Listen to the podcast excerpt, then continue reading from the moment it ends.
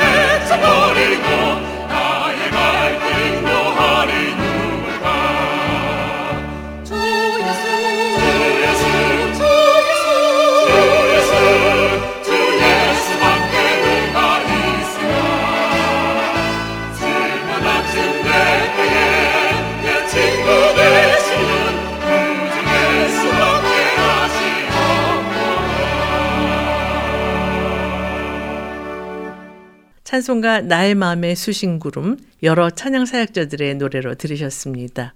모든 위대한 그리스도인들은 상처받은 영혼들이었다.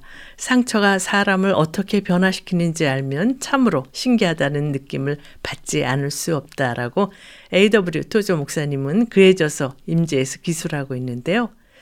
진 에드워드가 쓴 새 왕 이야기에 보니까요. 사울과 다윗은 처음 시작할 때는 둘 다 능력도 비슷했고 겸손하게 시작했는데 둘의 차이는 사울은 광야를 거치지 않고 인간의 필요에 의해 급조된 리더였기 때문에 그의 지위가 그를 파괴해 버렸고요. 다윗은 광야에서 사울의 광기에 찬 추적을 피해 도망 다녔는데요. 그 광야에서 다윗은 하나님 마음에 합한 위대한 지도자가 될 수 있었다라고 말하고 있습니다. 우리의 상황이 어떠하든지 내 삶을 운행하시는 하나님의 말씀을 두려워하며 순종하는 삶을 통해 하나님께 귀한 도구로 쓰임받는 우리 모두가 되기를 바라면서요. 말씀 앞에서 피아 싱어즈의 찬양으로 들으시겠습니다.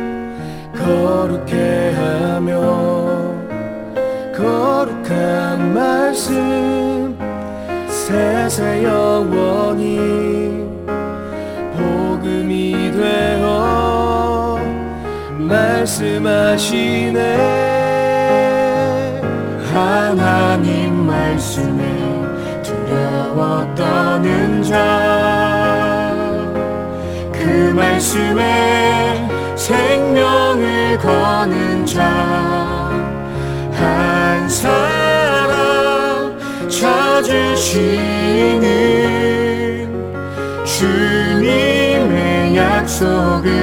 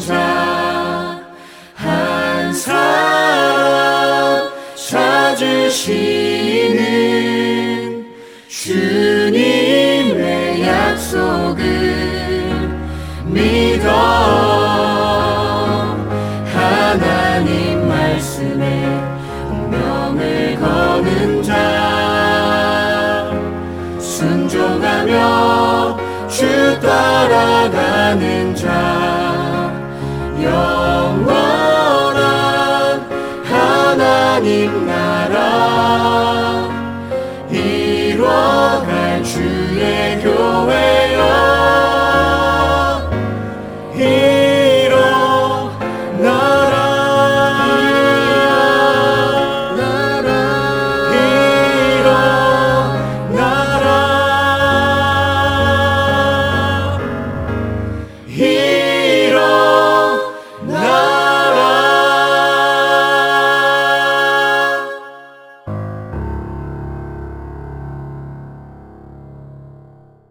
피아싱어즈의 찬양으로 들으신 말씀 앞에서였습니다. 삶을 노래하며 이 시간은 삶을 노래하며 살 수 있는 이유를 은혜로운 찬양과 말씀으로 엮어서 꾸며드리고 있는데요. 이제 정정원 목사와 함께 코너가 방송되겠습니다.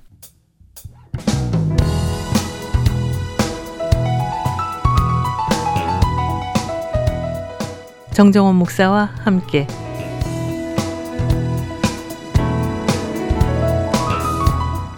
신앙생활에 꼭 필요한 주제의 말씀으로 이 시간을 함께 하시는 IM교회 담임이시며 꿈 있는 자유의 정정원 목사님과 전화를 연결해서 말씀을 나누도록 하겠습니다. 목사님 그동안 어떻게 지내셨어요? 네, 안녕하세요.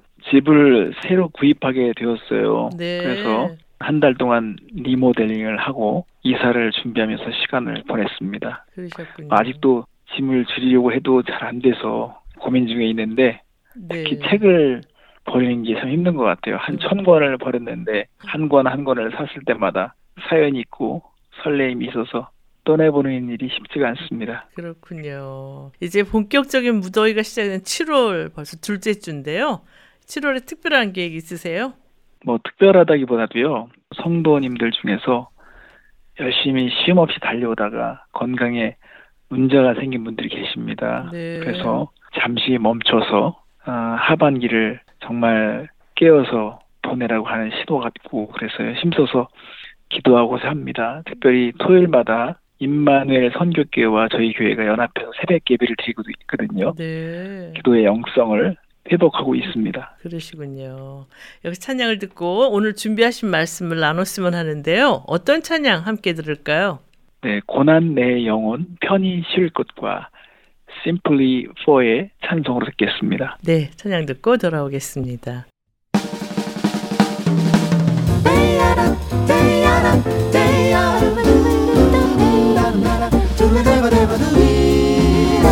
고난 내 영혼 편히 쉴 곳과 풍만 잃어도 안전한 복음 폭풍까지도 다스리시는 주의 영원한 팔인지에 주의 영원하신 팔 함께 하사 항상 나를 붙드시니 어느 곳에 가든지 요동하지 않음은 주의 팔을 의지함이라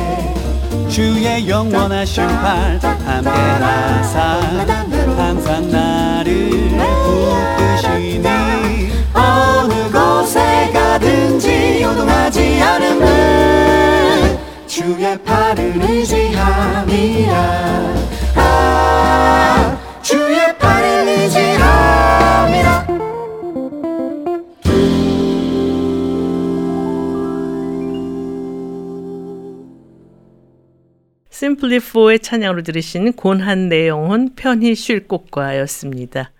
목사님 오늘은 어떤 주제로 말씀을 준비하셨어요? 네, 사무엘상 16장 7절 말씀을 중심으로 중심을 보시는 하나님에 대해서 나누겠습니다. 네. 오늘 준비하신 말씀의 주제가 중심을 보시는 하나님이라고 하셨는데요. 왜 이런 주제의 말씀을 준비하셨어요? 네, 먼저 성경 구절을 한번 읽어 드릴게요. 네. 사무엘상 16장 7절 여호와께서 사무엘에게 이르시되 그의 용모와 키를 보지 말라. 내가 이미 그를 버렸노라. 내가 보는 것은 사람과 같지 아니하니 사람은 외모를 보거니와 나 여호와는 중심을 보느니라 하시더라. 오늘 중심을 보시는 하나님을 준비하게 된 배경은요. 네.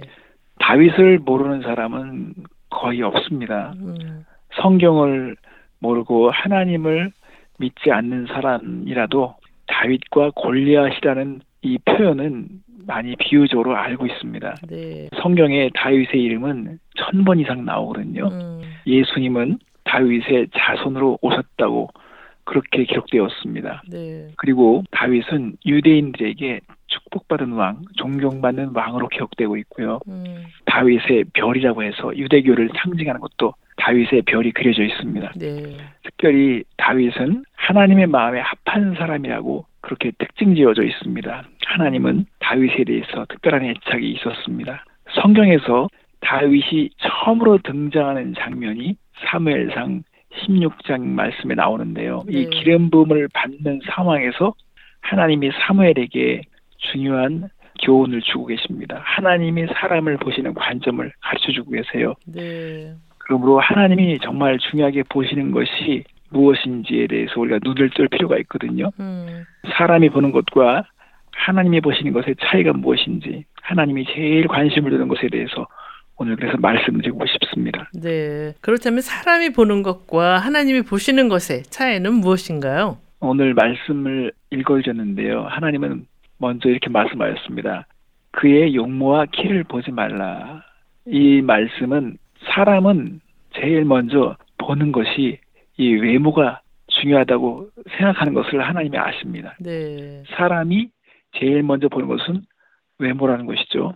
우리가 용모, 키 또는 그 사람의 직업, 그 사람이 눈으로 보여지는 것 이것을 우리는 중요하게 생각하는 것 같아요. 예. 그러다 보니까 흔히들 외모 때문에 속는 경우가 있습니다. 음, 외모를 중요하게 생각하고 외모에 치중하니까 사람들도 그것을 알기 때문에 외모에 신경을 많이 써서 외모의 이런 모습으로 자신의 존재를 보여주려고 하죠. 네.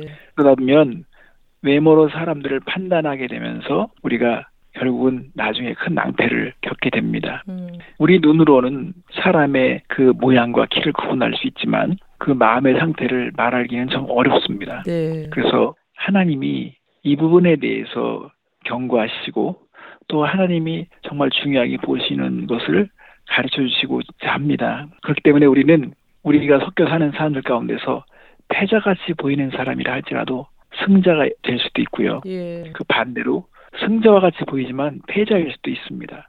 겉으로는 종교적인 말을 잘해서 그 사람이 믿음이 있는 것 같이 보이지만 그 마음 속에는 예수님과 아무런 상관이 없는 참된 믿음을 갖지 못할 수도 있습니다. 네. 그래서 우리가 오늘 이 교훈을 통해서 우리의 삶을 다시 한번 돌아봤으면 좋겠습니다. 네. 여기 찬양을 듣고 말씀을 계속 나눴으면 하는데요. 어떤 찬양 함께 들을까요? 네, 송승현 씨의 주님의 마음을 가진 자 함께 듣겠습니다. 네, 찬양 듣고 돌아오겠습니다.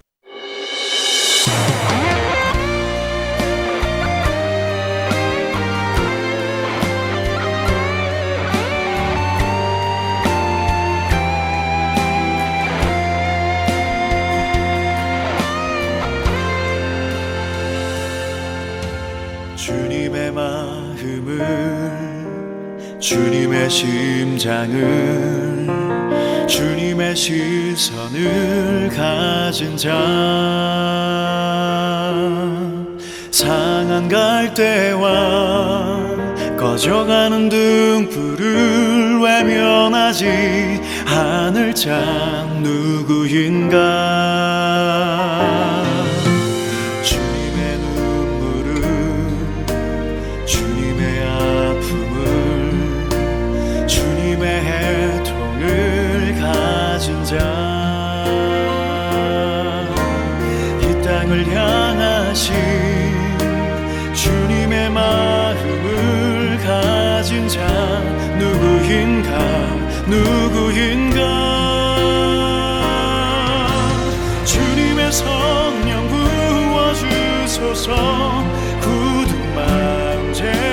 제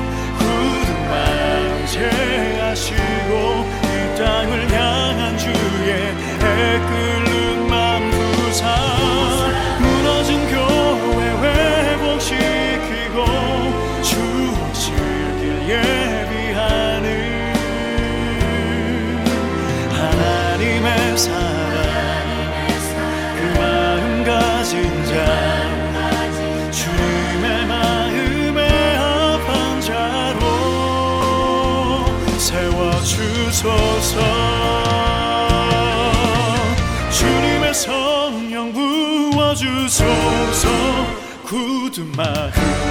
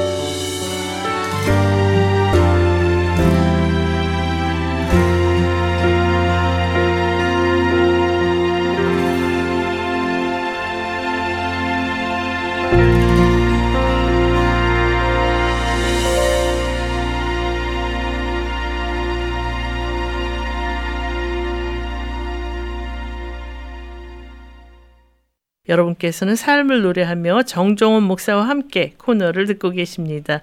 오늘은 중심을 보시는 하나님 이러한 주제로 말씀을 나누고 있는데요.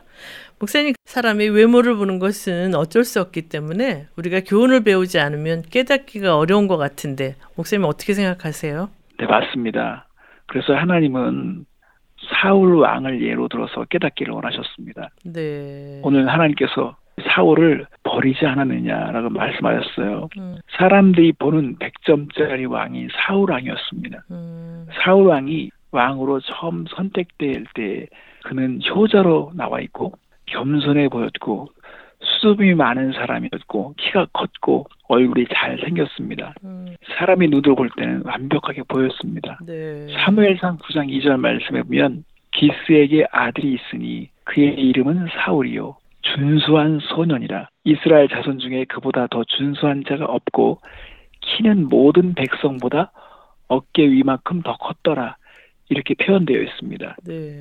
이렇게 사람의 눈으로 볼 때 더 이상 비교 대상이 없을 만큼 완벽하게 보였어요. 하지만 사울 왕은 하나님께 버림을 받았습니다. 이렇게 완벽한 모습의 사울 왕이 하나님께 버림을 받은 이유는 무엇인가요? 네, 사람은 사울 왕의 내면의 모습을 보지 못했습니다. 음, 사울은 하나님이 자신의 인생에 있어서 목적이 되지 않았습니다. 네. 시간이 가면 갈수록 그 마음의 병든 상태가 드러나기 시작했습니다. 음, 궁지에 몰리면 위기가 닥치면 그 사람의 바탕을 알 수 있거든요. 네. 그러니까는 사울이 전쟁에 직면하자마자 그가 이 제사도 하나님을 예배하는 것도 이제는 수단이 되기도 하고요. 네. 더 심하게는 나중에 궁지에 몰리니까 제사장을 80명까지 죽일 수 있도록 사주하게 됩니다. 네. 그렇게 왕의 겉모습으로 사람들이 완벽하게 보았지만 그 안에는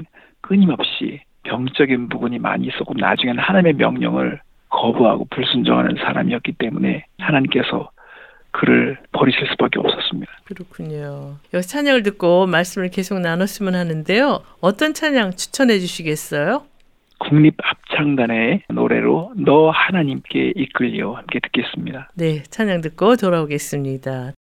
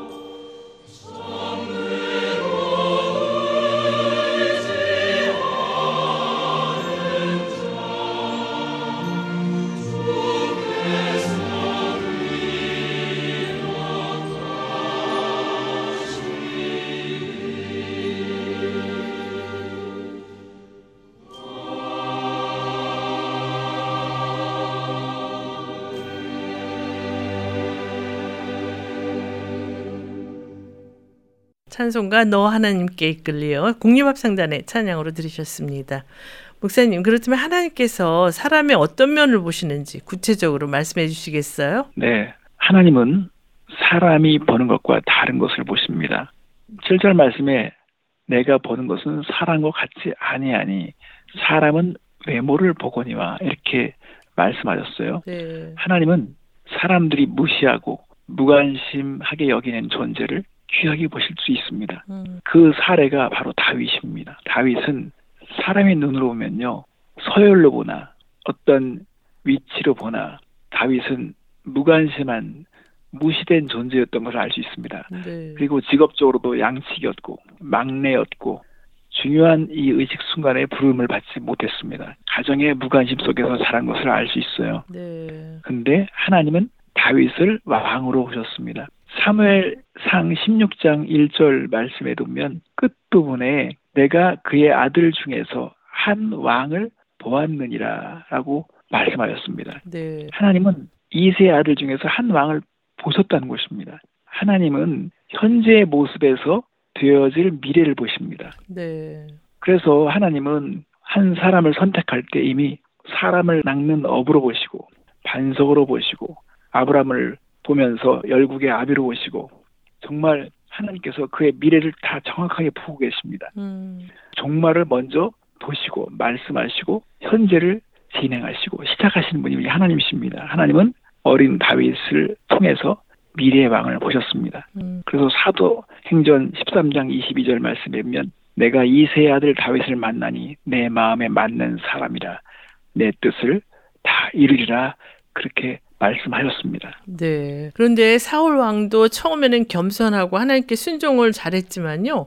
후에 하나님께 버리운 존재가 됐잖아요. 네. 근데 사무엘이 이런 사실을 알고 있으면서도 또 자신의 생각대로 기름을 붓는 것을 볼 수 있는데 참으로 어려운 일이 아닐까 하는 생각이 드는데요. 목사님께서 어떻게 생각하세요? 네, 아주 좋은 지적을 하셨습니다. 사실 이것은 하나님과 친밀하다고 해도 분별하기가 쉬운 일이 아닙니다. 네. 사무엘은 하나님의 음성을 잘 듣고 또 하나님의 사람이 분명합니다. 그렇지만 사무엘도 이 부분에 대해서 어려운 진실을 만났습니다. 음, 사람은 그래서 이 부분에 대해서 교훈을 배워야 합니다. 네. 사무엘은 2세의 집까지 가는 데에는 확신을 가지고 갔습니다. 음, 그런데 역시 그가 가지고 있는 어떤 선입견, 그가 가지고 있는 전통적인 생각을 가지고 그냥 장남에게 당연히 기름을 부어야 된다고 생각했어요. 네. 6절 말씀에 보면 그 마음을 표현하고 있습니다. 6절 보겠습니다. 그들이 오매 사무엘이 엘리압을 보고 마음에 이르기를 여호와의 기름 부으실 자가 과연 주님 앞에 있도다 이렇게 표현합니다. 네. 그러니까 하나님이 이 부분에 대해서 바로 간섭하시죠. 음, 그러면서 나온 말씀이 우리가 오늘 읽은 7절 말씀입니다. 내가 보는 것은 사람과 다르다. 내가 사울을 버린 것을 너는 아직 기억하지 못하느냐. 사멜은 그래서 하나하나 아들들을 지나가게 하며 하나님의 음성에 귀를 기울였던 것 같아요. 네. 그런데 아미나답을 부르고 또 산마를 부르고 이렇게 하나하나 지나가는데 그 아들들이 다 지나갈 동안 하나님께서 아무런 사인을 주시지 않았어요. 네. 근데 우리가 사무엘을 알지만 사무엘은 분명히 하나님 음성을 들을 수 있고 확신을 가지고 찾아갔던 건데 네. 그러다 보니까 사무엘이 물어볼 수 없죠. 이게 중요합니다. 지도자가 끼어 있어야 되고 들을 자세를 가지고 있으면 이런 상황에서는요 질문을 하게 돼 있습니다. 네. 아들들이 여기 다 모인 것이 맞습니까? 사무엘은 분명한 확신 속에 왔기 때문에 물어볼 수밖에 없었어요. 하나님께서 사인을 주시지 않으니까 아들들이 음. 여기 다 모였습니까? 그러자 다윗의 아버지인 이세가 대답하죠. 어, 막내가 남았는데 그 막내는 양을 지키고 있습니다. 그러니까 사무엘이 11절 말씀에 이세에게 그렇게 말합니다. 그를 데려오십시오. 그가 여기 오기까지는 밥도 먹지 않겠습니다. 이렇게 말합니다. 네. 그러니까 얼마나 그 분위기가 긴장되겠어요. 네. 또 호기심이 있겠죠. 음, 막내가 남아 있는데 여기 나타나지 않았다는 거. 사람들은 그가 해당 사항이 없다고 생각했는데 막내를 지금 찾고 있습니다. 사람들은 생각했을 거예요. 다윗은 양이나 칠 그런 수준이다. 음, 그리고 지금 이 자리에 끼일 수 있는 그런 순서에 오지도 않는다. 그런데 문제는 지금 이 다윗을 데려오라는 것입니다. 네. 오기까지는 밥을 먹지 않겠다는 것입니다. 그런데 다윗의 아버지 이세는 식사 자리에도 부르지 않고 왜 막내인 다윗에게 양을 지키게 한 것인지 궁금한데 왜 그랬다고 생각하세요? 네, 이 부분에 대해서도 우리가 교훈을 받아야 될 것 같아요. 사람들은 당연하게 생각하는 것들이 있습니다. 막내는 이뤄야 된다. 너는 아직 준비가 되지 않았다. 너는 자격이 없다. 그래서 가족들 가운데도요, 제대로 대우받지 못하는 사람도 있고요. 음, 부모로부터 사랑과 친절함을 덜 받을 수 있는 사람도 있습니다. 네. 사람들이 이렇게 외모로 사람을 판단하게 되죠.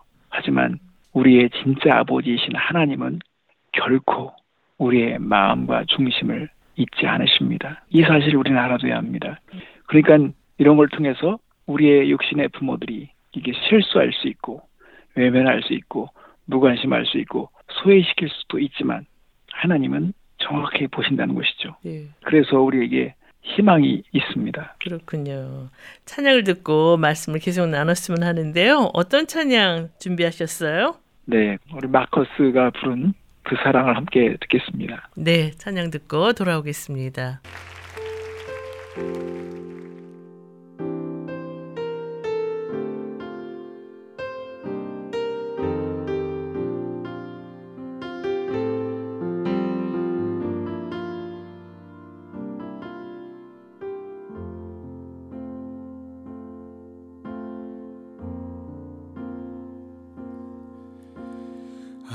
아버지 사랑 내가 노래해. 아버지 은혜 내가 노래해. 그 사랑 변함없으신 거짓 없으신 성실하신 그 사랑 상한 갈때 꺾지 않으시는 꺼져가는 등불 끄지 않는 그 사랑 변함없으신 거짓 없으신 성실하신 그 사랑 사랑. 그 사랑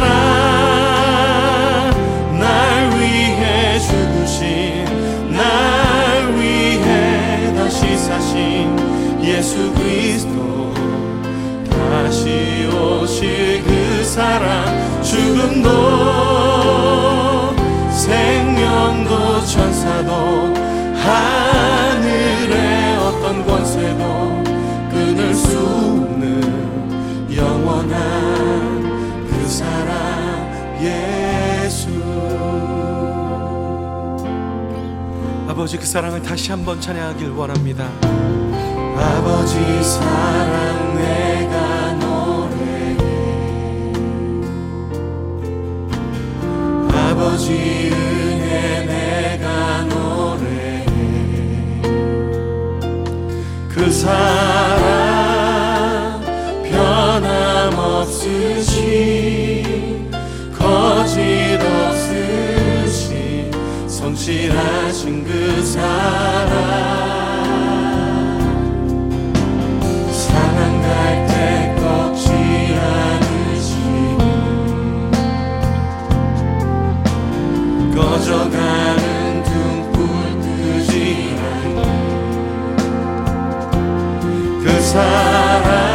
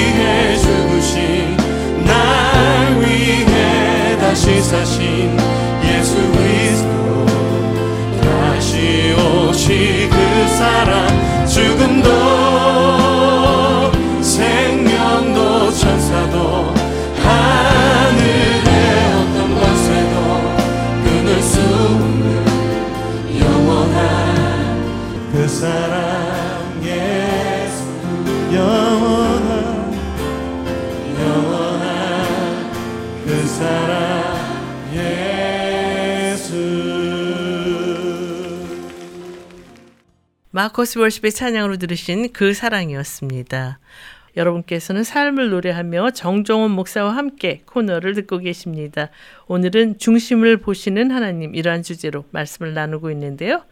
목사님 그렇다면 하나님께서 가장 먼저 보시는 것은 무엇인가요? 네, 하나님이 가장 먼저 보신 것은 중심이라고 말씀하셨습니다. 음. 하나님은 제일 먼저 중심을 보십니다. 중심이 중요합니다. 중심을 잡기에 우리가 실패하면 안 됩니다. 네. 항상 중심이 우리의 관심이 되어야 합니다. 음. 그렇다면 하나님께서 다윗에게 무엇을 보셨는지 궁금한데 말씀해 주시겠어요? 네, 하나님은 다윗에게 하나님의 마음에 합한 사람이라고 불릴 수 있게 하셨습니다. 음. 다윗은 형들이 따뜻한 침대에서 잠을 자는 동안에 냄새나는 양들과 함께 그 추위에서 갇혀 있는 것처럼 지냈지만 불공평하다고 불평하느라고 시간을 낭비하지 않았습니다. 그 시간에 하나님을 찬양하고 하나님과 대화하고 하나님을 묵상하는 시간을 보냈습니다. 네. 중심이 다른 사람들이었습니다. 성실한 현장에 있고요. 순종하며 시간을 보냅니다. 불평하느라 시간을 쓰지 않습니다. 음. 하나님이 살아계시는 한 우리 인생은 다 그 속에 작은 조각들과 계획들이 있어요. 네. 하나님을 사랑하고 하나님의 얼굴을 구하며 살았기 때문에 다윗의 눈은 달랐고 얼굴빛은 달랐습니다. 음. 그래서 12절 말씀하면 다윗이 급히 달려왔어요. 그래서 그 얼굴을 보는데 표현이 이렇게 되어 있습니다. 그의 빛이 붉고 눈이 빼어나고 얼굴이 아름답더라. 여호와께서 이르시되 이가 그니 일어나 기름을 부으라 하시는지라. 그러니까는 여기 빛이 붉었다는 것, 눈이 빼어났다는 것, 얼굴이 아름다웠다는 것, 그 현장에서 그을린 얼굴일 수 있고요. 또 제가 살면서 이 청소년들을 대할 때요. 네. 눈이 빼어난 사람이 어떻다는 걸 많이 느끼거든요. 음. 표현도 뚜렷하고요. 목적과 비전이 있고요. 늘 무엇인가 하나를 골몰하게 생각하면서 시간을 보낸 사람들. 음. 마음에 그 꿈이 막 바꿈틀거리는 사람들의 그 눈빛은 빼어날 수밖에 없습니다. 네. 그리고 하나님의 얼굴을 구하며 그 시간을 보냈기 때문에 하나님께서 그 얼굴을 사용하시기 원하시고 음. 하나님의 얼굴을 구하는 다윗을 축복하셨기 때문에 그의 얼굴이 얼마나 빛이 났을까. 그래서 아마 성경은 이렇게 표현한 것 같습니다. 네. 13절 말씀이면 그래서 사무엘이 기름 뿔 병을 가져다가 그의 형제 중에서 그에게 부었더니 이날 이후로 다윗이 여호와의 영에게 크게 감동되니라 이렇게 나와 있습니다. 네. 다윗은 어린 나이였지만 미래를 내다보신 하나님에게 선택받아서 왕으로서 이제 기름 부음을 받게 되었습니다. 네. 그렇다면 다윗의 중심에는 무엇이 있었다고 생각하세요? 네. 다윗은 특별히 하나님의 영광을 생각하는 중심이 있었습니다. 음. 한 예로 시편 8편을 소개해드리고 싶습니다. 네. 우리가 이 시편 8편이 노래로도 많이 나와 있고요. 음. 이 시가 하나님께서 창조하신 이 자연의 그 아름다움과 영광스러움을 표현하는데요. 제가 한번 읽어드릴게요. 네. 이게 다윗이 어린 나이에 들판에서 양들을 치면서 별을 바라면서 이런 시를 올렸다고 생각해 보십시오. 이건 대단한 겁니다. 음. 여호와 우리 주여 주의 이름이 온 땅에 어찌 그리 아름다운지요. 주의 영광이 하늘을 덮었나이다. 주의 대적으로 말미암아 어린 아이들과 젖먹이들의 입으로 권능을 세우시며 이는 원수들과 보복자들을 잠잠하게 하려 하심이니이다. 주의 손가락으로 만드신 주의 하늘과 주께서 베풀어 두신 달과 별들을 내가 보니 사람이 무엇이기에 주께서 그를 생각하시며 인자가 무엇이기에 주께서 그를 돌보시나이까 제가 사절까지 읽었는데요. 네. 이 시에서 나와 있듯이 다윗은 하나님의 능력이 광대하다는 사실을 깨닫고 하나님이 사람까지 생각하신다는 것을 그가 생각하면서 놀라고 있습니다. 네. 그리고 다윗은 하나님께서 아름다운 피조물 돌볼 책임을 인간에게 주셨다는 걸 또 알았어요. 음. 사람은 천사보다 조금 못하게 만졌다고 그렇게 표현할 만큼 천사와의 관계까지도 그런 묵상하고 있습니다. 음. 천사의 영역에 대해서도 그런 궁금해 여겼던 것 같아요. 이 어린 나이에 다윗의 이 시를 보면서 정말 놀라울 수밖에 없습니다. 하나님과 하나님의 일을 생각하고 하나님을 사랑하는 마음이 이 시에 다 녹아들어 있거든요. 네. 그렇기 때문에 특별할 수밖에 없었던 것 같습니다. 그 시대를 사는 많은 10대들이 있었지만 이런 마음이 있었기 때문에 하나님의 눈이 들어왔다고 생각합니다. 네. 이 시편 8편을 가사로 한 여호와 우리 주여 찬양 듣고 계속 말씀 나누면 어떨까요? 네네. 우리 박종호 선가사님의 여호와 우리 주여 함께 듣겠습니다. 네, 찬양 듣고 돌아오겠습니다.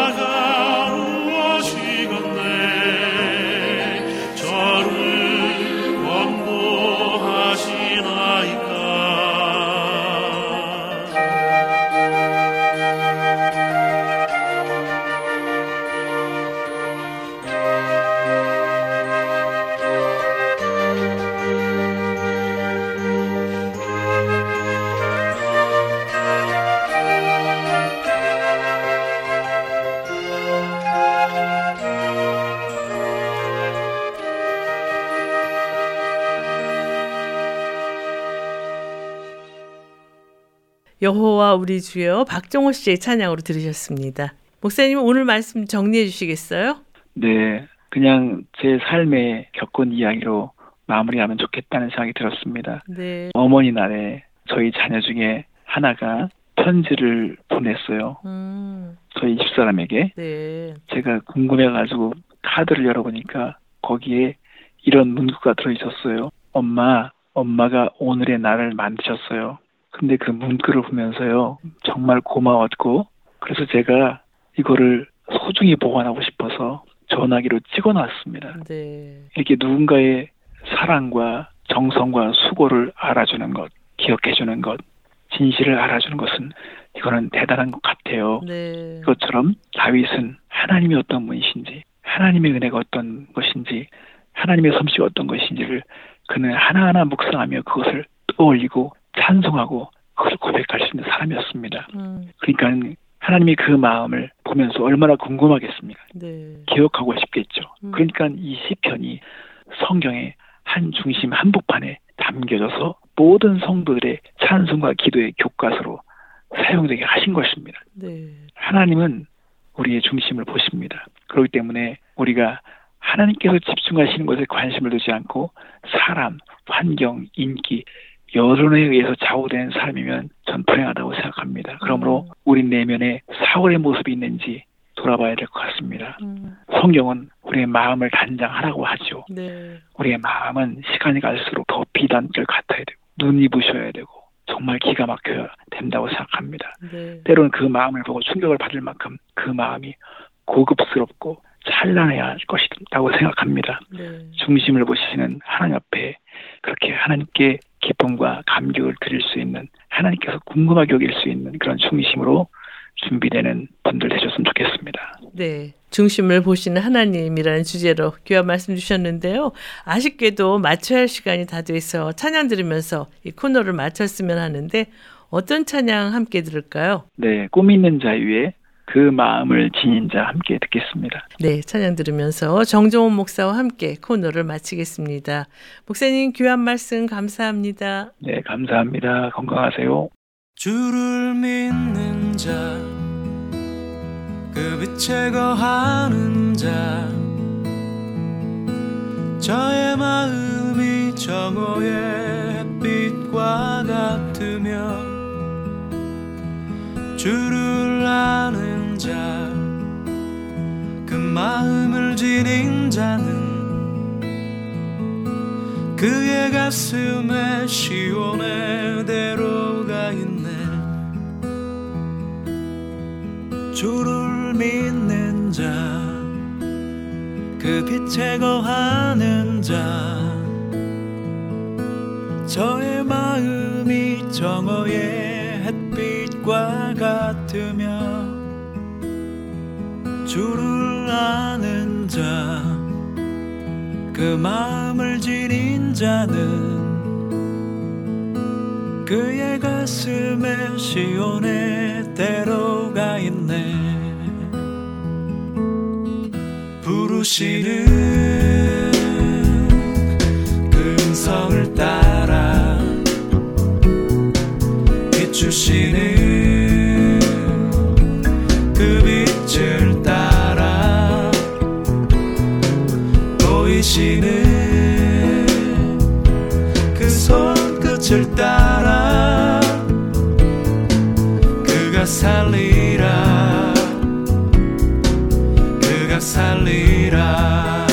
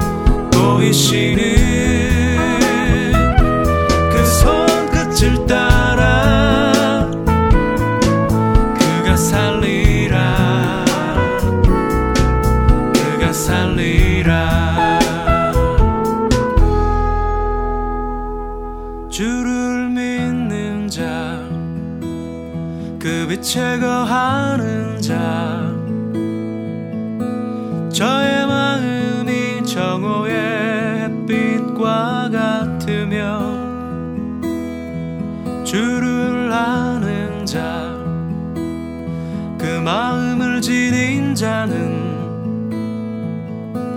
그의 가슴에 시원의 대로가 있네.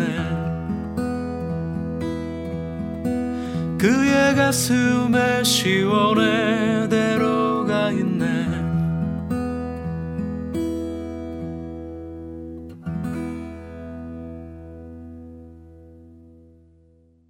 삶을 노래하며 오늘 들으신 내용은 극동방송 미주지사 인터넷 홈페이지 usk.febc.net usk.febc.net에서 다시 들으실 수가 있습니다. 오늘 방송을 들으시고 궁금하신 점이나 극동방송 사역에 대해 관심이 있으신 분은 연락 주십시오. 전화 562-448-1782 562-448-1782로 연락 주시면 자세히 안내해 드리겠습니다. 내 마음 중심에 있는 것은 무엇인지 점검하면서 하나님께서 기뻐하시는 것으로 가득 채우는 우리 모두의 삶이 되기를 바라면서요. 삶을 노래하며 오늘 순서를 모두 마치겠습니다. 지금까지 저는 김미정이었습니다. 안녕히 계십시오.